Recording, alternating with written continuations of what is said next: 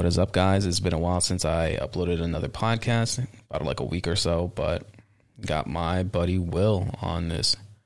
I'm gonna be talking about some D and D, so let's get it.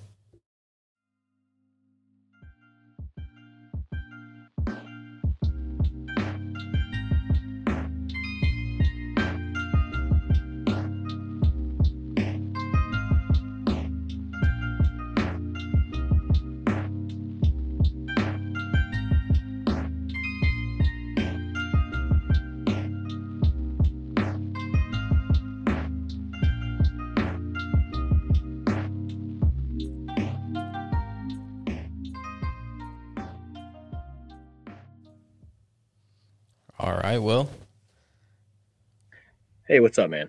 What is up? What is up? So we just got done playing some D and D. Yeah, yeah, we did.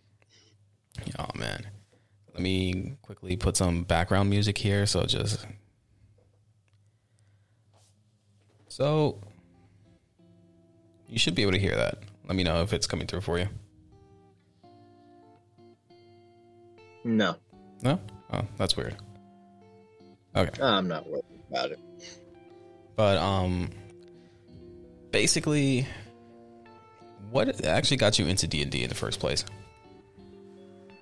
Um, I got into it in 2017. I had watched a skit YouTube video um, from Puffin Forest covering. He did like this animation of these two characters. They were making funny voices. I thought it was interesting. They knocked out some guards in a shop, basically. I was like, "Oh, what is this?" And I kind of went down the YouTube rabbit hole and found uh, uh, Task Force Gray, DM'd by a Matt Mercer, voice, professional voice actor, and he was doing a, a show with a bunch of actors, and it was a lot of fun to watch. And it, I found out around that time there were clips. He had a whole campaign going, so I actually watched all of uh, the last episode of 115 episodes, I think, of season one, uh, Vox Machina. I watched that and then found out by the time I watched it about two weeks later, there was going to be a new show. So I was like, oh, cool. I'm going to start with there. Then I got the itch real bad and I wanted to play. So I started uh, going to Adventure League and had some mixed bag results there. And then I started branching out, talking with nearby friends, and they talked with their friends. Started uh, getting together and play it. I've always liked RPGs, but this was a an RPG where you could have more control over it Sweet. make sweet. exactly your character. You don't need a million mods on Skyrim to get your character to look exactly how you want them. That is true. It, it definitely takes a lot more creativity than like you know creating a character in, in Skyrim or any other RPG games. Um, just because Yeah. there's a lot more freedom in terms of how you want them to look. And then I think it also, um, I think it, it's fuel for your ima- imagination as well. Like you, uh, in a video game, there's a backdrop already set for you, but with a tabletop game like Dungeons and Dragons or any any tabletop out there, um, you have to kind of flesh out more of the backstory. You know, you know, with an Elder Scrolls game, you're going to start in a prison, you're going to escape, some big thing's going to fall in your lap. In Dungeons and Dragons, unless your DM's like really trying to spoon feed you stuff, nothing really falls in your lap. You kind of hope you fall into find something important to do, and it just kind of wanders from there. Eventually, something will lead into some big story. And the cool part about it is the directions you weren't expecting to go, because there are no levels to the structure of it. It's just you naturally follow the progression of an adventure. Dope, dope. Okay. So, being that you've um started playing in Adventure League, um, was it the the Pathfinder ed- edition for like D and D? Uh, no, it was it was it was five E, Okay. fifth edition. Um, that's all they were playing. It was like only two hour sessions every Wednesday, so from like six to eight. Gotcha. And that was like in Yeah. the back of a comic book store, like your stereotypical like D and D setting. Oh, exactly, exactly like it. Um, Adventure League has a lot more focus on uh, burning through the books, basically like modules. So there, there's actually not a lot of role playing, and I think everybody thinks that they're really into the role play, and I think everybody starts off a certain level of snobbishness Like I'm here for the great story. I'm here, but realistically, you have a cool character in your mind, but you haven't actually come up with a cool person to go with the character. Gotcha. And Adventure League wasn't a great place to cultivate that desire. Yeah, I, I based on, on some of the stuff that I used to look up for, on Dungeons and Dragons, everybody would suggest you know going to like a local comic book shop or a local game store to um like try out playing D and D, but like the being that like how I was like always the shy kid around, like I wasn't I felt intimidated going into a place like that because it seemed like these are like very experienced players. It's kind of the part of the reason why I never got you know start playing Yu-Gi-Oh and like other card games like in tournaments because of the amount of competition that would be in these places. Okay. So when I was first, I guess, introduced into D and D, in terms of like videos that I would see or like reading posts online, even memes, it had a overall like feel that it was very competitive. And it was mostly because of the memes that I would read, because a lot of the memes were geared towards horrible players. And I'm actually thankful that the very first time that I got to play D&D was when I was working in the library. And it was only like one session, but that was actually the inception of my my very first character, Captain Torn. And okay. From there it it got me very intrigued into it, but I was never able to find another like group until like our more recent group. But definitely I was more intimidated because it felt very heavy on the competition. Like I wasn't sure exactly what D&D was, but it seemed very competitive. Well, off of that with the competition, and once you once our group got its initial start with uh, our first DM and the initial like eight person game, uh, how did that translate to as far as competition go? What what carried over and what didn't from that uh, initial mindset you had? It it was a, definitely a lot more relaxed than I was. I was anticipating a little bit more um, a high energy, if you will. Um, I was thinking this is going to be very combat heavy. You know, I got to make the, the the heaviest like hitter I can make, or even the more tactical person. But I was definitely missing the whole point of it. Was just you know creating something that you're going to have fun with, and I started off with Captain Torn, who was a bard, because it seemed like the very simplest thing to play. Everything else seemed so fucking complicated. But I I was kind of wrong because was it, it was not. It was not. I was I was struggling. I chose feats completely like wrong. Like I just did things that seemed like they were cool. And in the sense, like, yeah, that's like the Which whole point of it. Isn't wrong. Yeah. Which that's something to point out too is you don't have to pick the mechanically best thing. If you've got an image in your head, you got a character and then you've got a person. Mm-hmm. Yeah, it's all about like what you think would be cool. Doesn't necessarily have to be about you know making the heaviest hitter or trying to fit a specific role in a party. And it took me a little bit to actually learn that because I was still trying to fit that role. Even with the second character that I made was uh, Daquan, who was a, a paladin. Like I was still trying to fit that. I had like an overall idea of being this almost like this guardian protector, like suit and armor heavy hitter. But as like the sessions went on, I started realizing like, okay, this is not his personality. He's kind of living in his father's shadow. Like he wants power and just became power hungry. And I, I think since I was actually your DM for Daquan, I actually think he became more interesting once he started doubting himself. I from because I haven't really gotten into that. I don't think we ever got into that as to what I found interesting about your character from my other side of the glass. I found him way more interesting once he had faults and was failing things, and then it instead of it being just up to the dice, you leaned into it being a character fault. Yeah, at, at that point, like as a player, I was like not necessarily frustrated with like all the bad rolls because I was rolling pretty shitty when I was playing him. Um, it, it, was it was rough. I yeah. was feeling bad for you, but uh, I started taking it because I was still trying to find like his exact personality, And because of those shitty roles, I started leaning into that as like his entire fault. Like this is this is my wrongdoing. This is you know I failed at this because I, I wasn't good enough with this. You know, and it it definitely made him unique in in my sense. Um, being that you've seen me play three characters already. Um, Yeah. What would you out of those three characters? What would you say was the, the most interesting of each? Okay. Most interesting. I would have to say Lucan by far. But I think it's not an unfair comparison, but I think we started off with a our first GM was terrible. That was that was not a fun game at all. I don't think well, you know what? You were having fun, and I feel bad for you and Chris were having fun until you guys heard some of the complaints the rest of us had.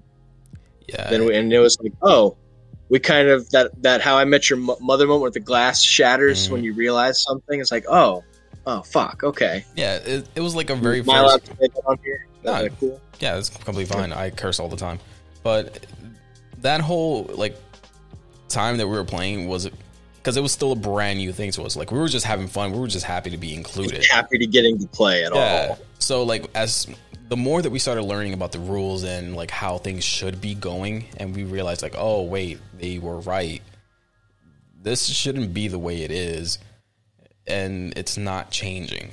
So I understand why these guys are are frustrated. Like, But go ahead. to to finish ans- answering your question, sorry. Um, I don't think it's it's fair because Lucan, you got the benefit of going from one game with a certain style and a minimum. I don't I don't remember. Do you remember how much backstory you worked with uh, with your DM for Captain Torum? Actually, not much, if any, really. We had like a conversation with a couple questions, and then with Daquan, we got a little bit further. We used Xanathars. We used a little bit of generic D things in there, and some like the flaws and the the ideals, which are great, but those are all things that need like a paragraph added on. You uh, huh, sorry. You good? With Lucan, we actually sat down and we we did the same thing, a bunch of general details, and we actually made Lucan before we made Daquan. That is true. Lucan, Lucan was Lucan was going to be your character before Daquan, Yep. and then we found then we found out about the party composition. Like, oh, maybe you know what? I'm gonna go for Paladin instead. It changed. So Daquan was like an ad hoc, real quick, dude. Here's some stereotypical things. Neat, cool, got it. I I recognize this dude. I've seen him in a comic book. I've I've seen him in the movies. I know who this guy is, or who who he's supposed to be.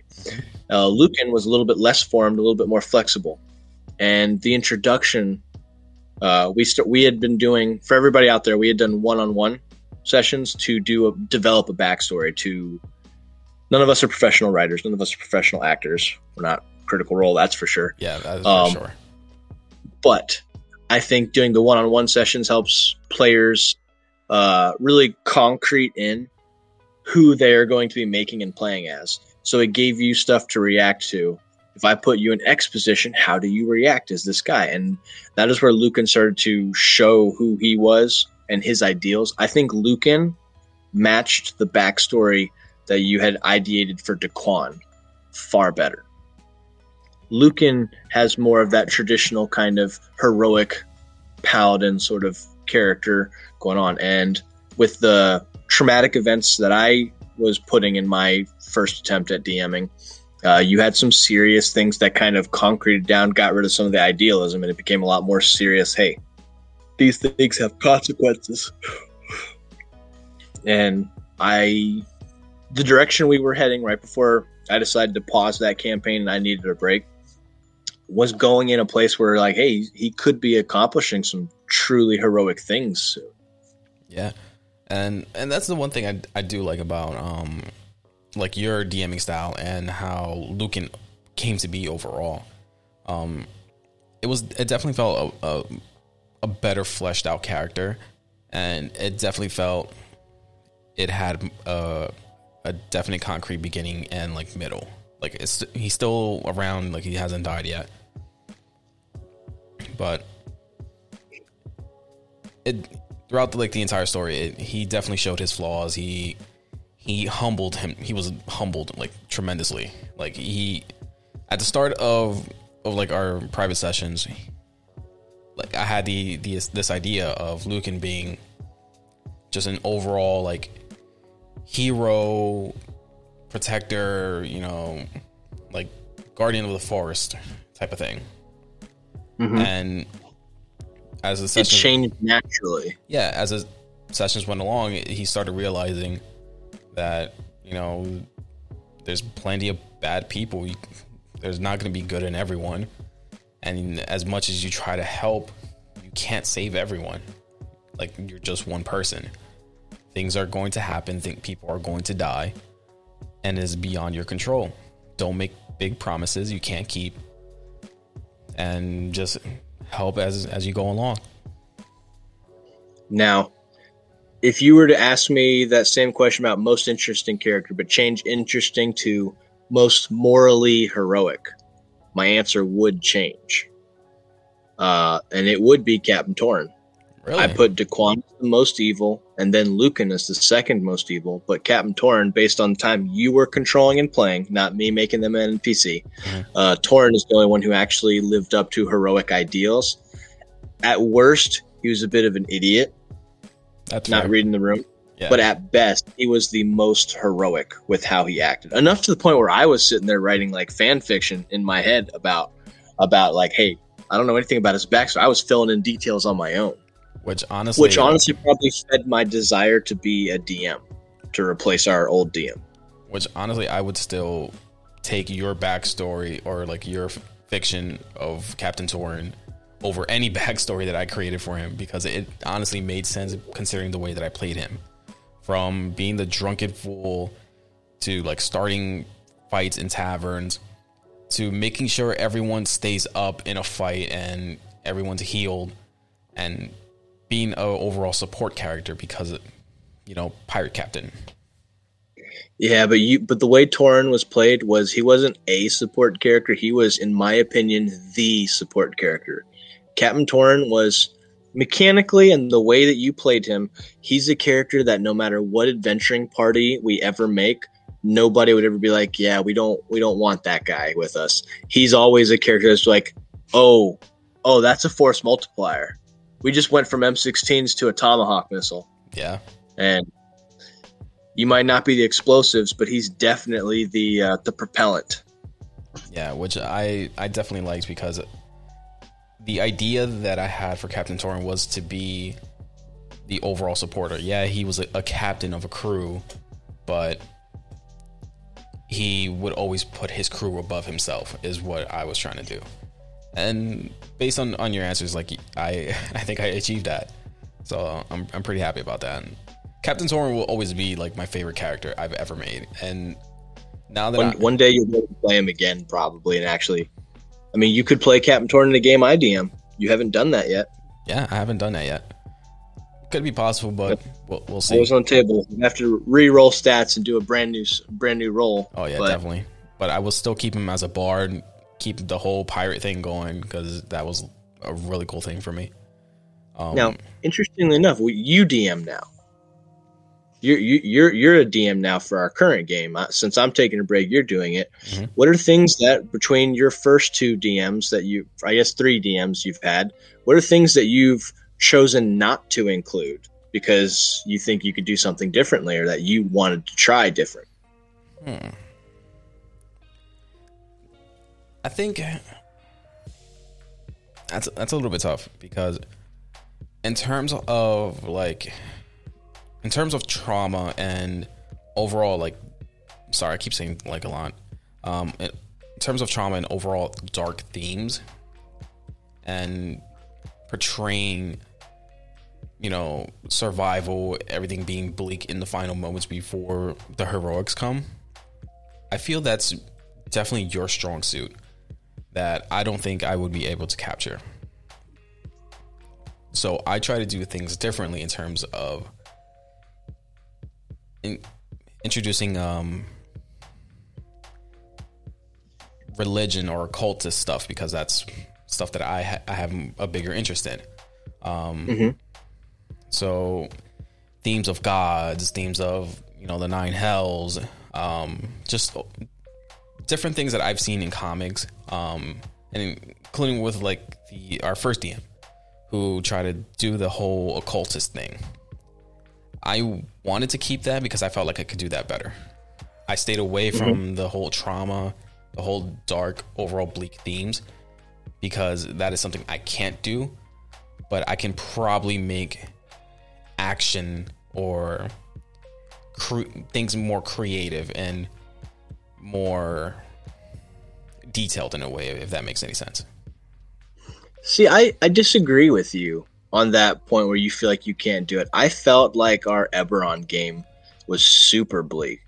The I think the I think the difference is, and I have taken note from you, and with your DMing, I is what made me be like, okay, I need to restart our game. Like watching you DM has made me like, I need to restart this shit because like this is getting to the point where it doesn't make sense anymore. Like I need to I need to rework everything because I didn't set this up good. I didn't give it good foundations. And I think your foundations are very good. Like the the the despair, the the spooky, all the dark, gritty stuff. I felt you provided a really great atmosphere. Now, yeah, you're using Eberron, so you have a module. It's not a homebrew world like I mm-hmm. made, but the way that you describe things and the way that you established it, you presented the skeleton of you know the body of everything in a way that made me feel pressure. Like I felt like everything was spooky. It felt very noir, and and I I think that's in the same vein. Uh, it, it felt like a very real, heavy, worldly issue. It, I didn't, you know, yeah, it was occultist and stuff, but it also felt like uh, if you've watched the movie Sin City, yeah, I, I every time we played Eberron, it felt like that for me. I don't know about the other guys, but I felt like I was like in you know Magic Sin City. Okay. Yeah, and that was that was the one thing that I was so worried about going into Eberron was trying to capture that feeling of noir and and a very deep mystery, if you will. And even now with like the the current campaign, it's I want to capture that very big sense of you know going on an adventure and having to struggle from the very beginning and doing things to get to a certain point.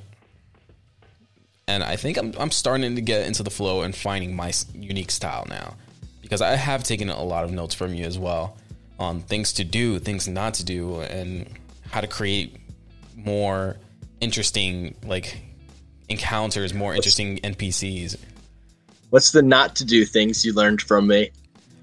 Oh, like from the very beginning, I, I know that it was something that you kind of like thrust yourself into. It was still something yeah. new to you. That I could see that you were struggling at certain points, but you were still mm-hmm. managing mm-hmm. to come through on top. Even if it was something that was improvised or something that was planned out. And I from our talks throughout those sessions, I know you mentioned your frustrations on well, I wish I would have like wrote this down. I wish I would have, you know, planned this out a little bit more.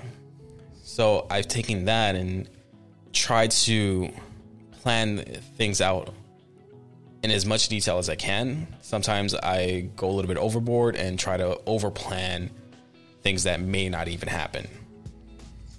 And it doesn't get used. Yeah. So it's something that'll get DM curse everywhere. Yeah. The things that they look down, everything else I got ready. Yep. Which actually almost happened a couple like in the past two sessions of this new campaign. Like you guys were super close to completely just saying fuck this, we're gonna go do something else. So it, it would have been on me to improvise like what was going to happen at that point. Oh well, I saw like three. To me, I saw three or four blatant uh, starter quest baits. So I was like, okay, cool. I all right, we need to. My first thought was, I, I my initial thought, the first quest is, we are going to land with these refugees. We're going to get them to a new island, and whoever's the authority nearby, we're going to, hey, we we help save these people. Oh, hey, good job. Let me. I have a job for you. Actually, if if you save these people, maybe you can do something for me.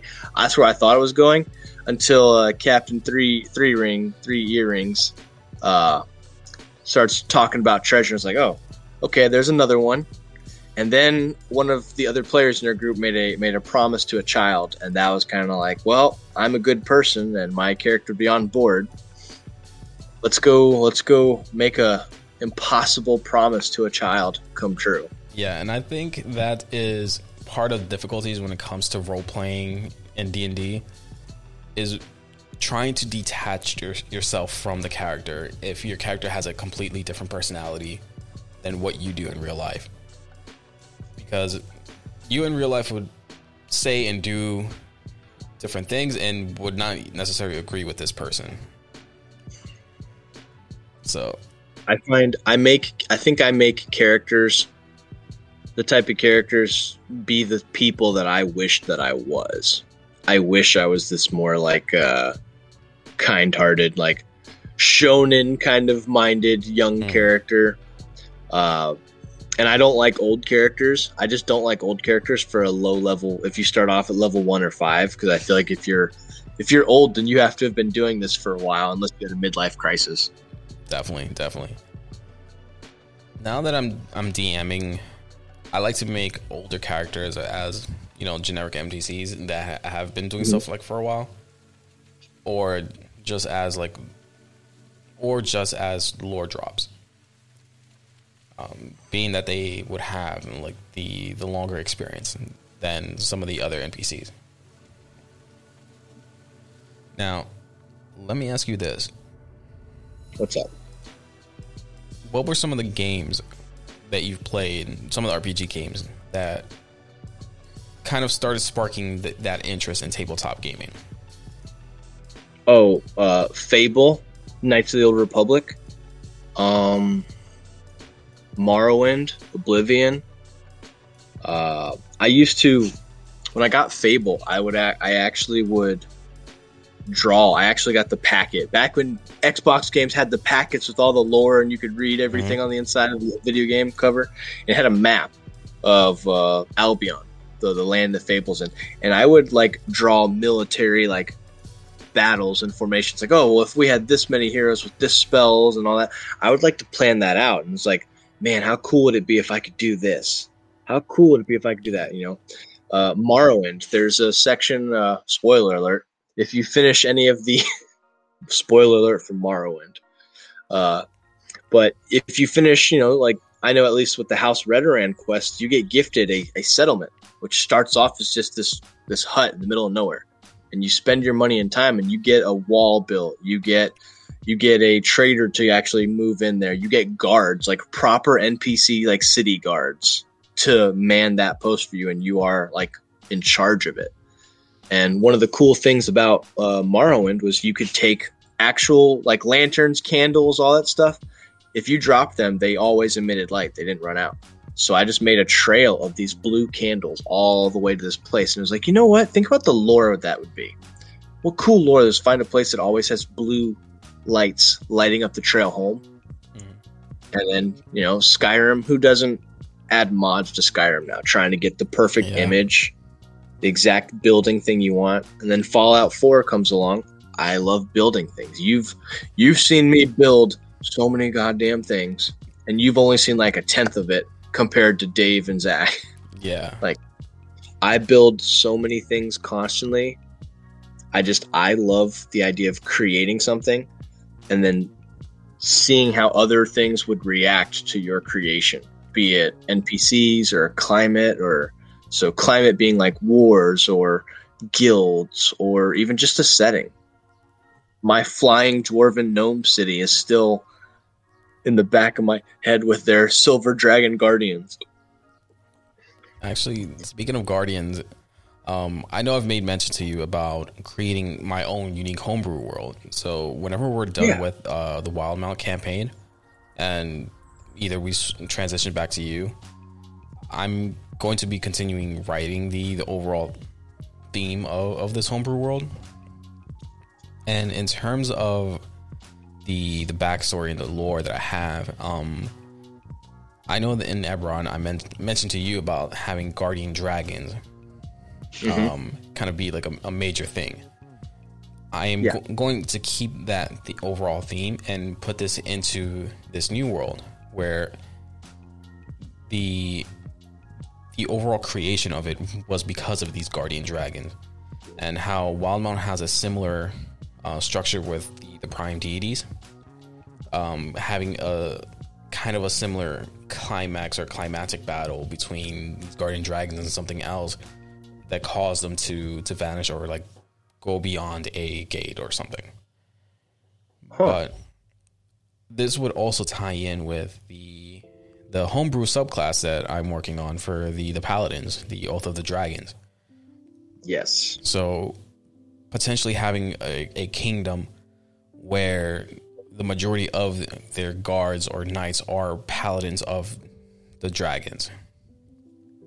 So I'm still working out a lot of the details, but I my goal for the next three years, because I'm still writing this as I'm DMing, is to have a solid structure of this world in terms of names, government, um, towns, and overall like faith. Really, yeah, faith, religion, and history.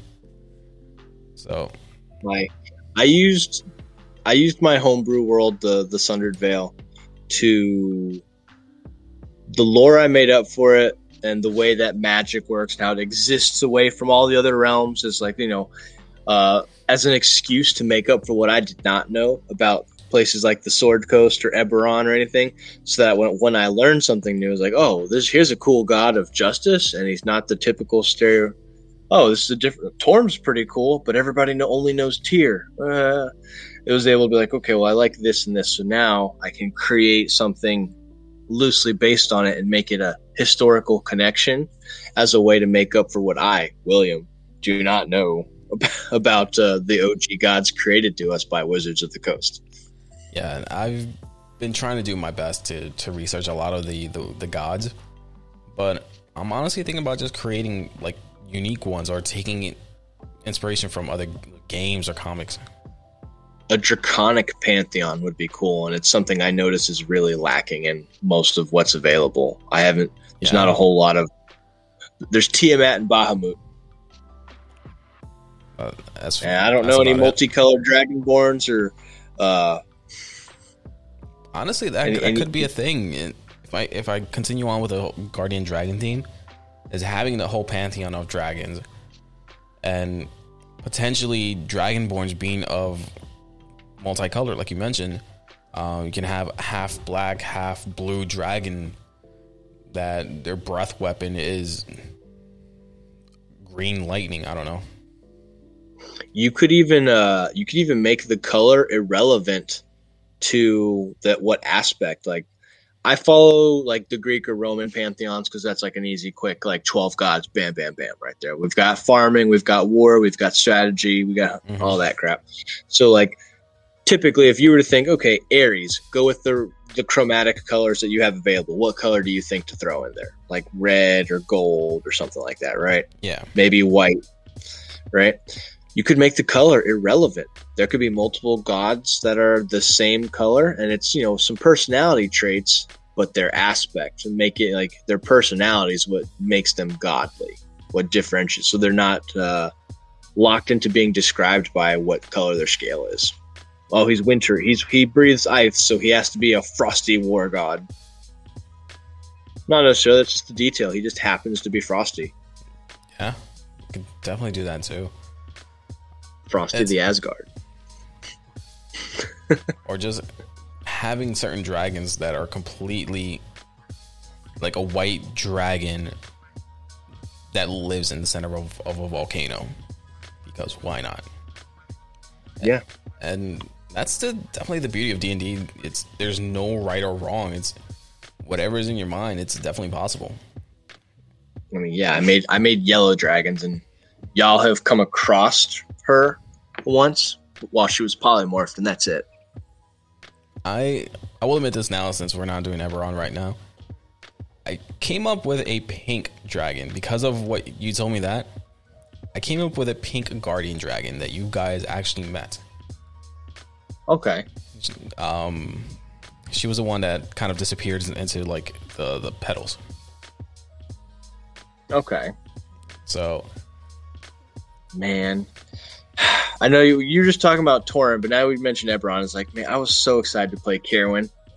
I, Yeah. I, I was I was I was excited to actually try out being a player and developing a character in front of because our player group are my players, right? Normally. Mm-hmm. So now I'm a player. I was like, okay, I'm going to make Carowyn, and I'm going to have some clearly defined faults, and I'm going to show her working her way through it realistically. And it's going to be an example. And it's going to be great.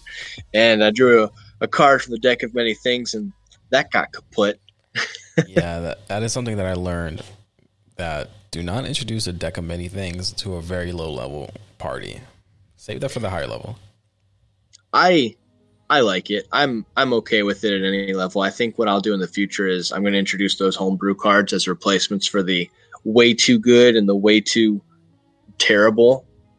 I think I, I talked about them with you before, but uh, capping them so they're all like, oh, that's really good or oh, that's really bad, but not like game ending for you.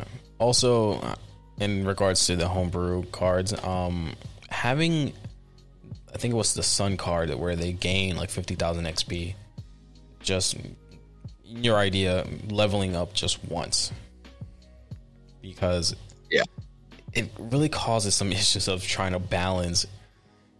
There's a level nine paladin, Oath of Vengeance in a party with uh, level four Hexblade, level four Whisper Bard, level four Thief Rogue, Yeah, and then I mean look at look at Giannis because he also got the level up one more time after you've gained your uh, after if you do the next encounter alone, which obviously that means I had to set it up so we had a legitimate shot at it. yeah. And then meta, you you as Lucan didn't jump in either, and Giannis said, "Oh, I've got this." When he would never do that before ever. Meta was, you know, he was so he spent you know a year plus at level eleven, while the rest of the party was at six and le- catching up to him. We got to the point where I had to skip. We've skipped two levels. We we skipped uh, we skipped nine yeah, completely. We went from eight to ten because I flat out me as DM was getting impatient with having to like wait for everybody to get to do cool stuff like the like one player, yeah. and it's like it's weird dynamic. I mean, Unless it's part of the story, I don't know that I, I like one player being that far ahead of the others. to be fair though, you did give us like, really difficult encounters to kind of balance that out. So we succeeded in, in the long run, but it, it came at the cost of a few characters. I'm excited the first time I actually use a dragon on you guys. I want that to be like a memorable, like the first time you guys face a dragon, like a real, like, I'm trying to kill you all. This is not, I'm not going to let you get away. I want that moment, like whether you win or lose, to be a, a gaming moment. Like the first time you come out of the sewers in the Imperial City, or the first time you, oh, you're finally awake next to roll off and them you know i want it to be one of those iconic moments in y'all's d&d life so i want to really do it up good i want it to be a okay yeah we shit ourselves no yeah we shit ourselves completely No, I have I definitely have a similar goal, but not with dragons. I want to give you guys a really tough demon fight. Something on the equivalent of not necessarily Dark Souls, but having that difficulty similar to that, you know? Where it's it's not how Go- yeah fin- fin- i'll remember uh, I was gonna say like where it's not Im- nearly impossible to beat. It's just you're gonna have a really hard time, and if you don't use your resor- resources wisely, it's going to end bad. what did you think of my fir- the first dungeon that i made the bottom of that uh fort That How was that between the boss fight and the, the different monsters and the mechanics and the agents and the little bit of Lolth messing with players here? What was that like in regards to demons and fiends and stuff for you?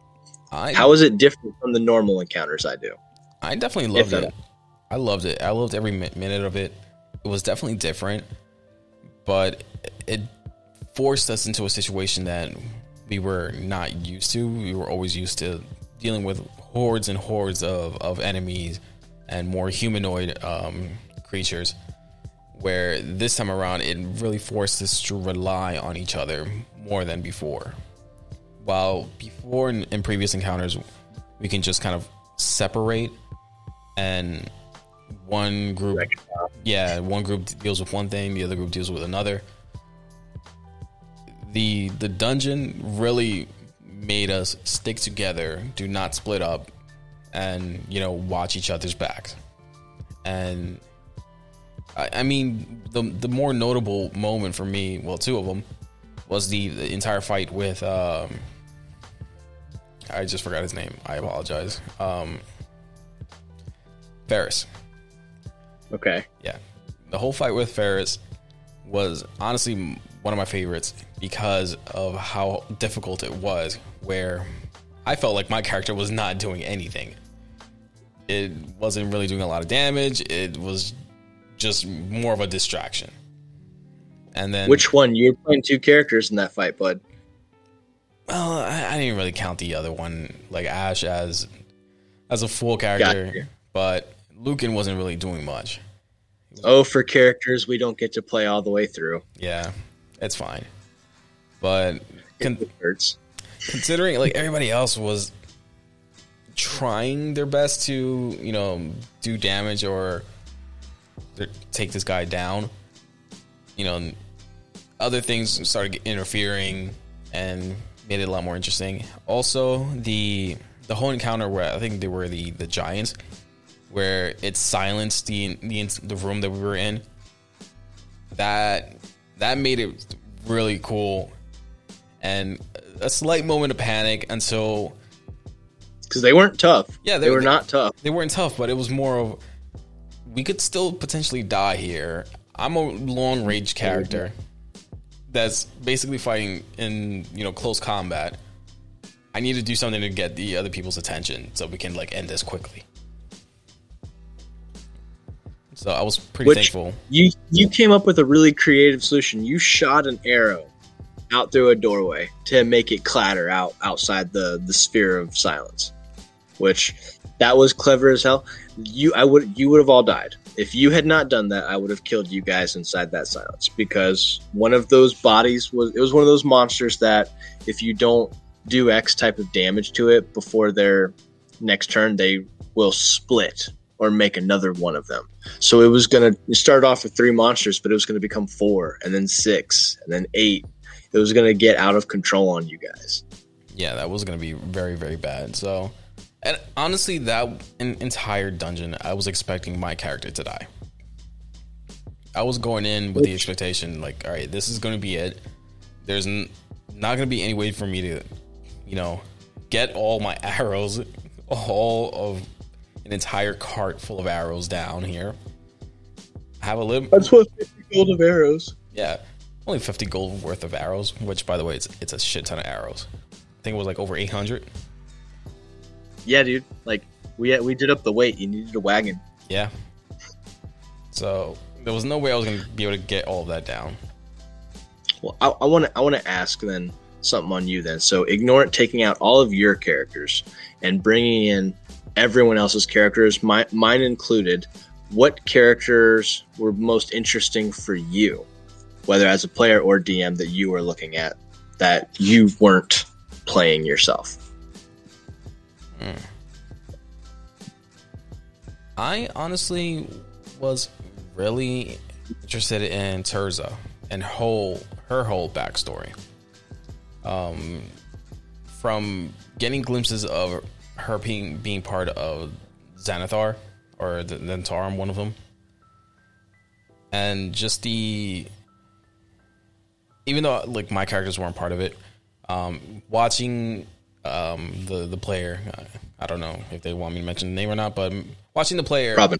yeah, watching the player just deal with the, the whole situation of being trapped in a house with these two uh, gang members trying to chase her down and everything, and just being very creative about her surroundings and just using everything to her advantage. That was really cool, and I loved every moment of that.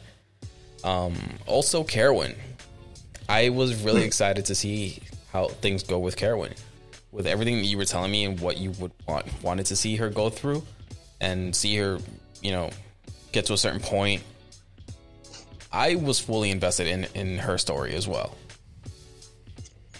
That's something I was actually I I'm I'm gonna want as a DM future is I, I want to hear from my players what are some things you want to see your character get put through? Like what are specific story beats you want to be put up against? Yeah. To you know, it's not to railroad a certain direction. So oh okay, well, you know, I've you know, I got beat up a lot, so now I, I decided it's time to learn how to wear heavy armor.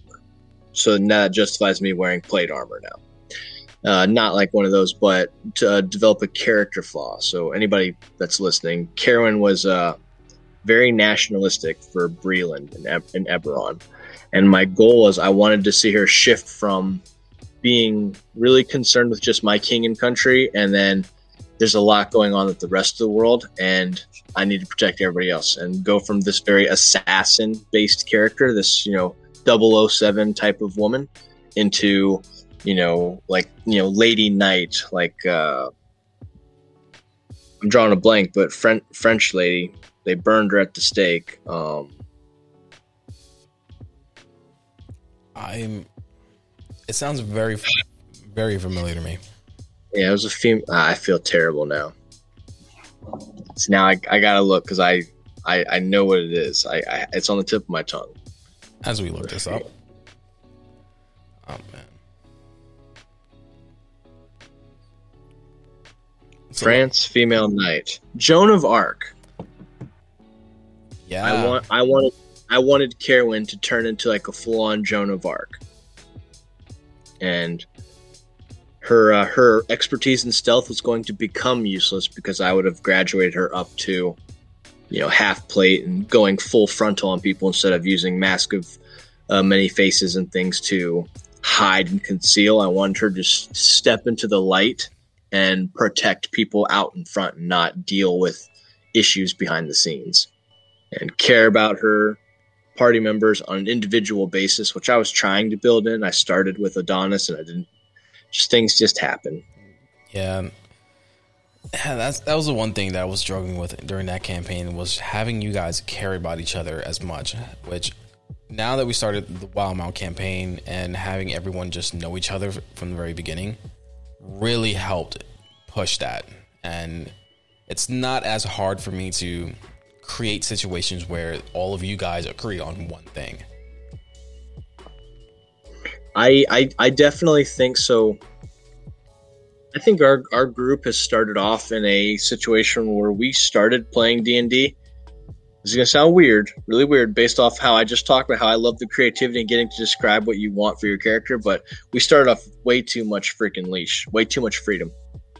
I think uh, it, it would be far easier to have a DM give some guidelines. Hey, I need these three things from you. I need you to be good aligned. I need you to have this type of monster, have a backstory related to why you hate this type of monster, and I need you to know at least two of your party members and have a good relationship with them tell me a story about how you met. Like just you know, D and D, Will and Jeff. Real quick, how'd you meet Will? Where'd you meet him? Why are you still friends with him? Why would you want to go with him into a gunfight? Yeah, shit like. Yeah, you know, I, those are the questions to ask for your D and D characters. I wholeheart, wholeheartedly agree because it it puts a in, how, how, the DM has to jump through hoops to yes. make you guys have a reason to stay together. Thank like you. make the entire city of Waterdeep in a siege, so you can't get away. Yeah. Or and even then, the group didn't bond, so it didn't work. Yeah, or throw a potentially dangerous revival of a overlord and make you guys join the, the the church to try to stop it, but end up dying in the process which would have been awesome, by the way. God, I would love. I enjoyed Carowyn. I enjoyed Car- everything about Carowyn. Same here. She was out of that entire campaign. It was she was the more fleshed out out of everyone. Now she was my attempt at finally getting to be a player.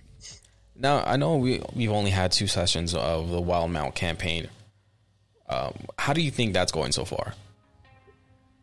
Um, I think it's going. I think it's going as good as can be. Um, pacing is pacing is the main thing I focus on. I've told you guys that when I first started DMing. My main thing is I wanted to feel like the pacing was good. Yeah. Um, the the pacing is, is good. I think it stutters a little bit from here and there. Like uh, extra options get presented after like people have made a decision, and then it causes that decision to be unmade uh, a little bit. So Okay. the timing, I think, but I, I that is prob if that's on purpose, then that's on it's meant to mess up the party and make us oh what what do we care about more? In which case, then it's a good thing. So it's one of those teeter totter things. uh, Like if it's me- if it's done on purpose, then it's an excellent idea. If an a- if it's an accident, well then uh, less so. Yeah. Um, it's still fun. I think.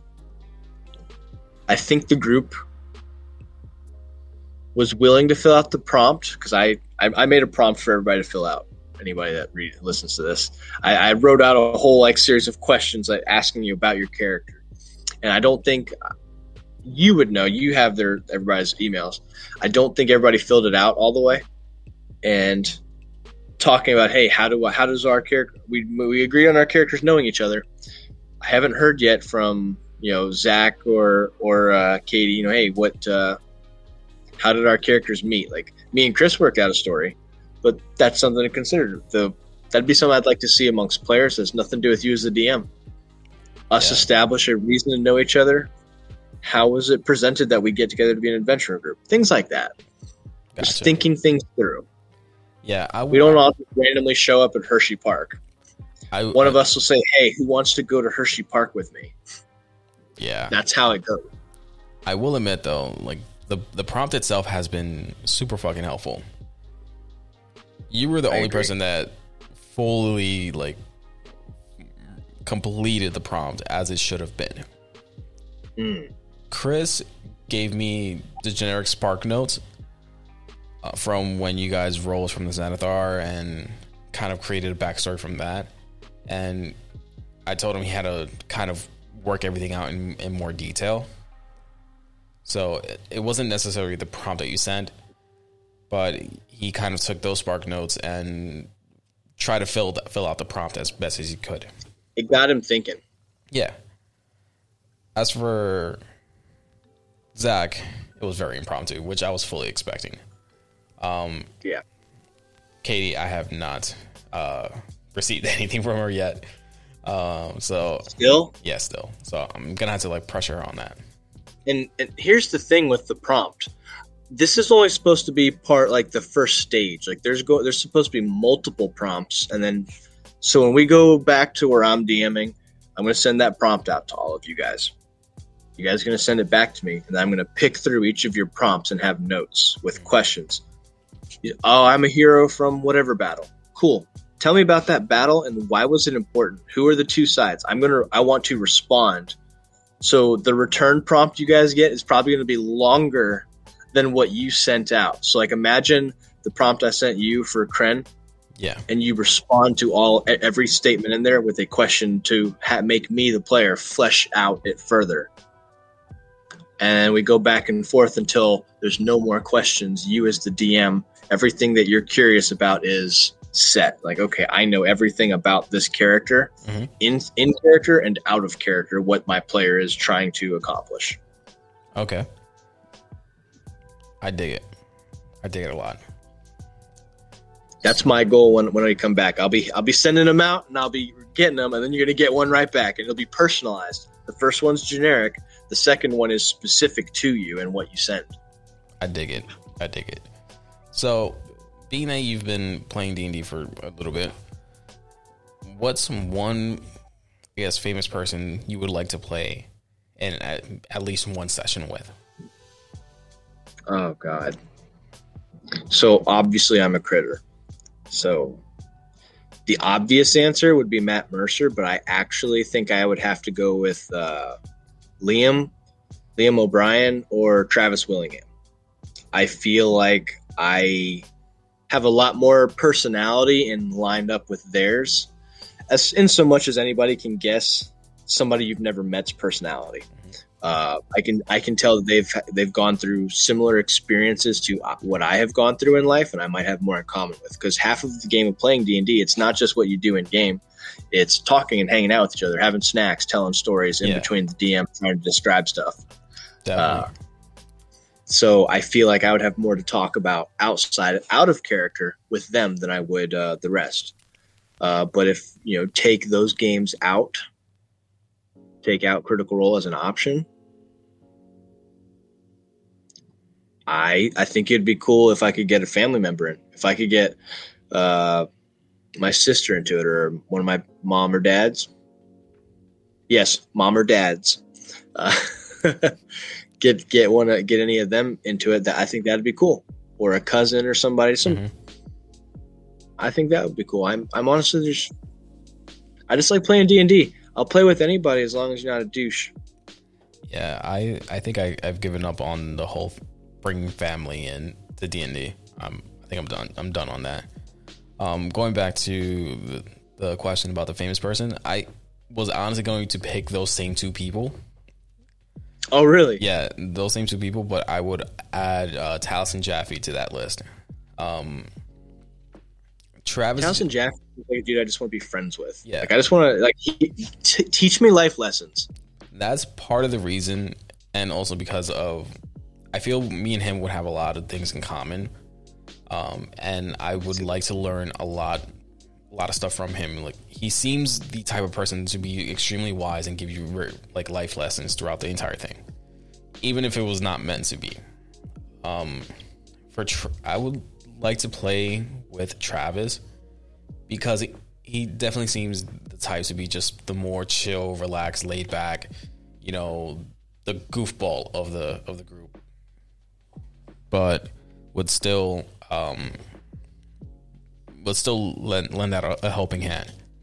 Um He seems like the dude that makes the people around him feel more confident. yeah, especially with my horrible role playing, I, I would definitely feel very way more confident if you know Travis is you know going back and forth with me. Um, Liam, just because I, I feel like I can learn so much in terms of how to be tactical with characters and how to use certain things to your advantage.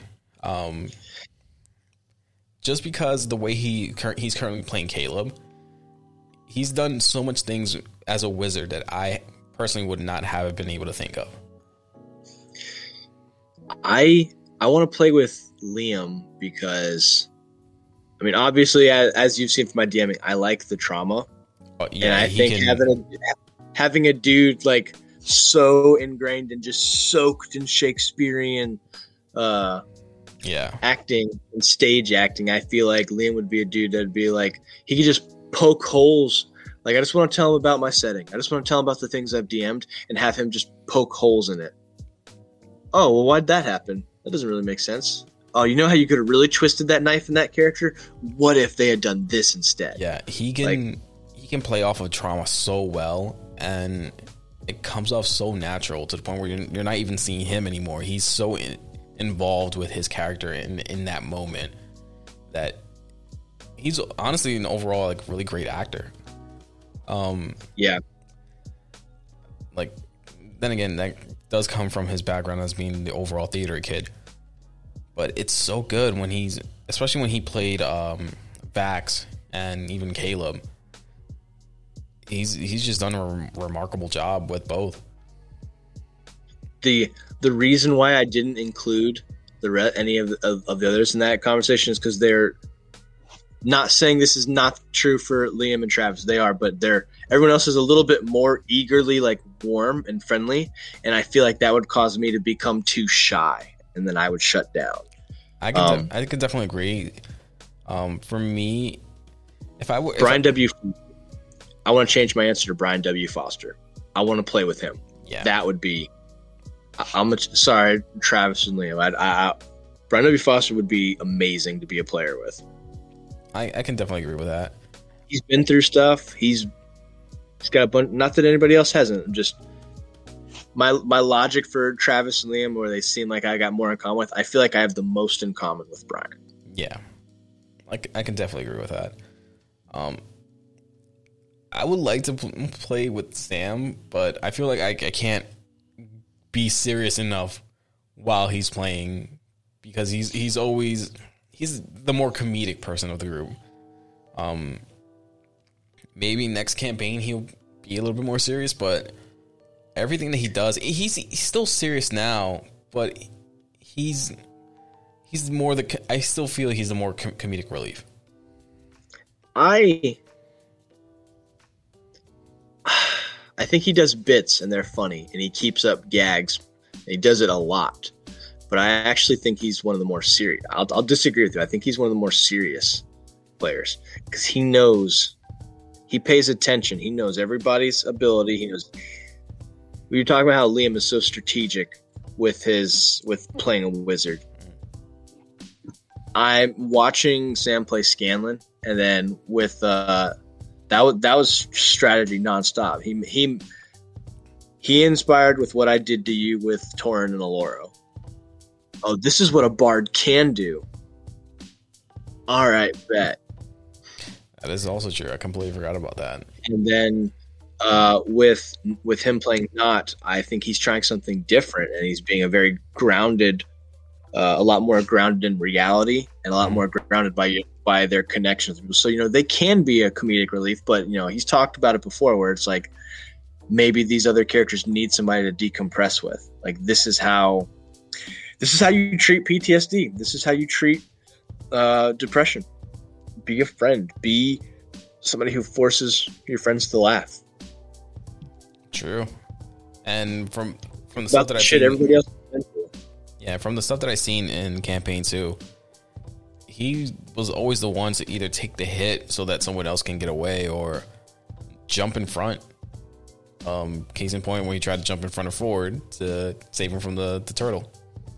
Nott is the mother of the group, Yeah, in my opinion. Sam is Sam season two is the mom of the group, whether or not she's a little shit about it while she does it. yeah, Veth is Veth is the real deal. She is the actual mom or big sister that nobody realizes they have.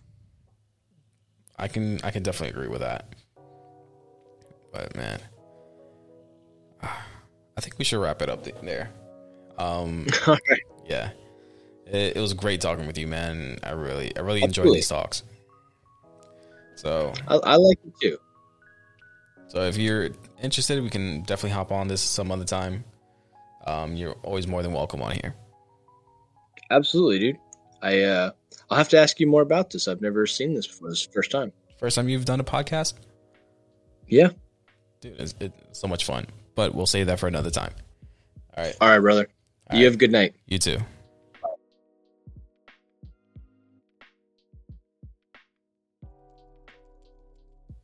And with that, we shall end it. Thank you guys for tuning in. I hope you guys have a wonderful night. I'll talk to you later.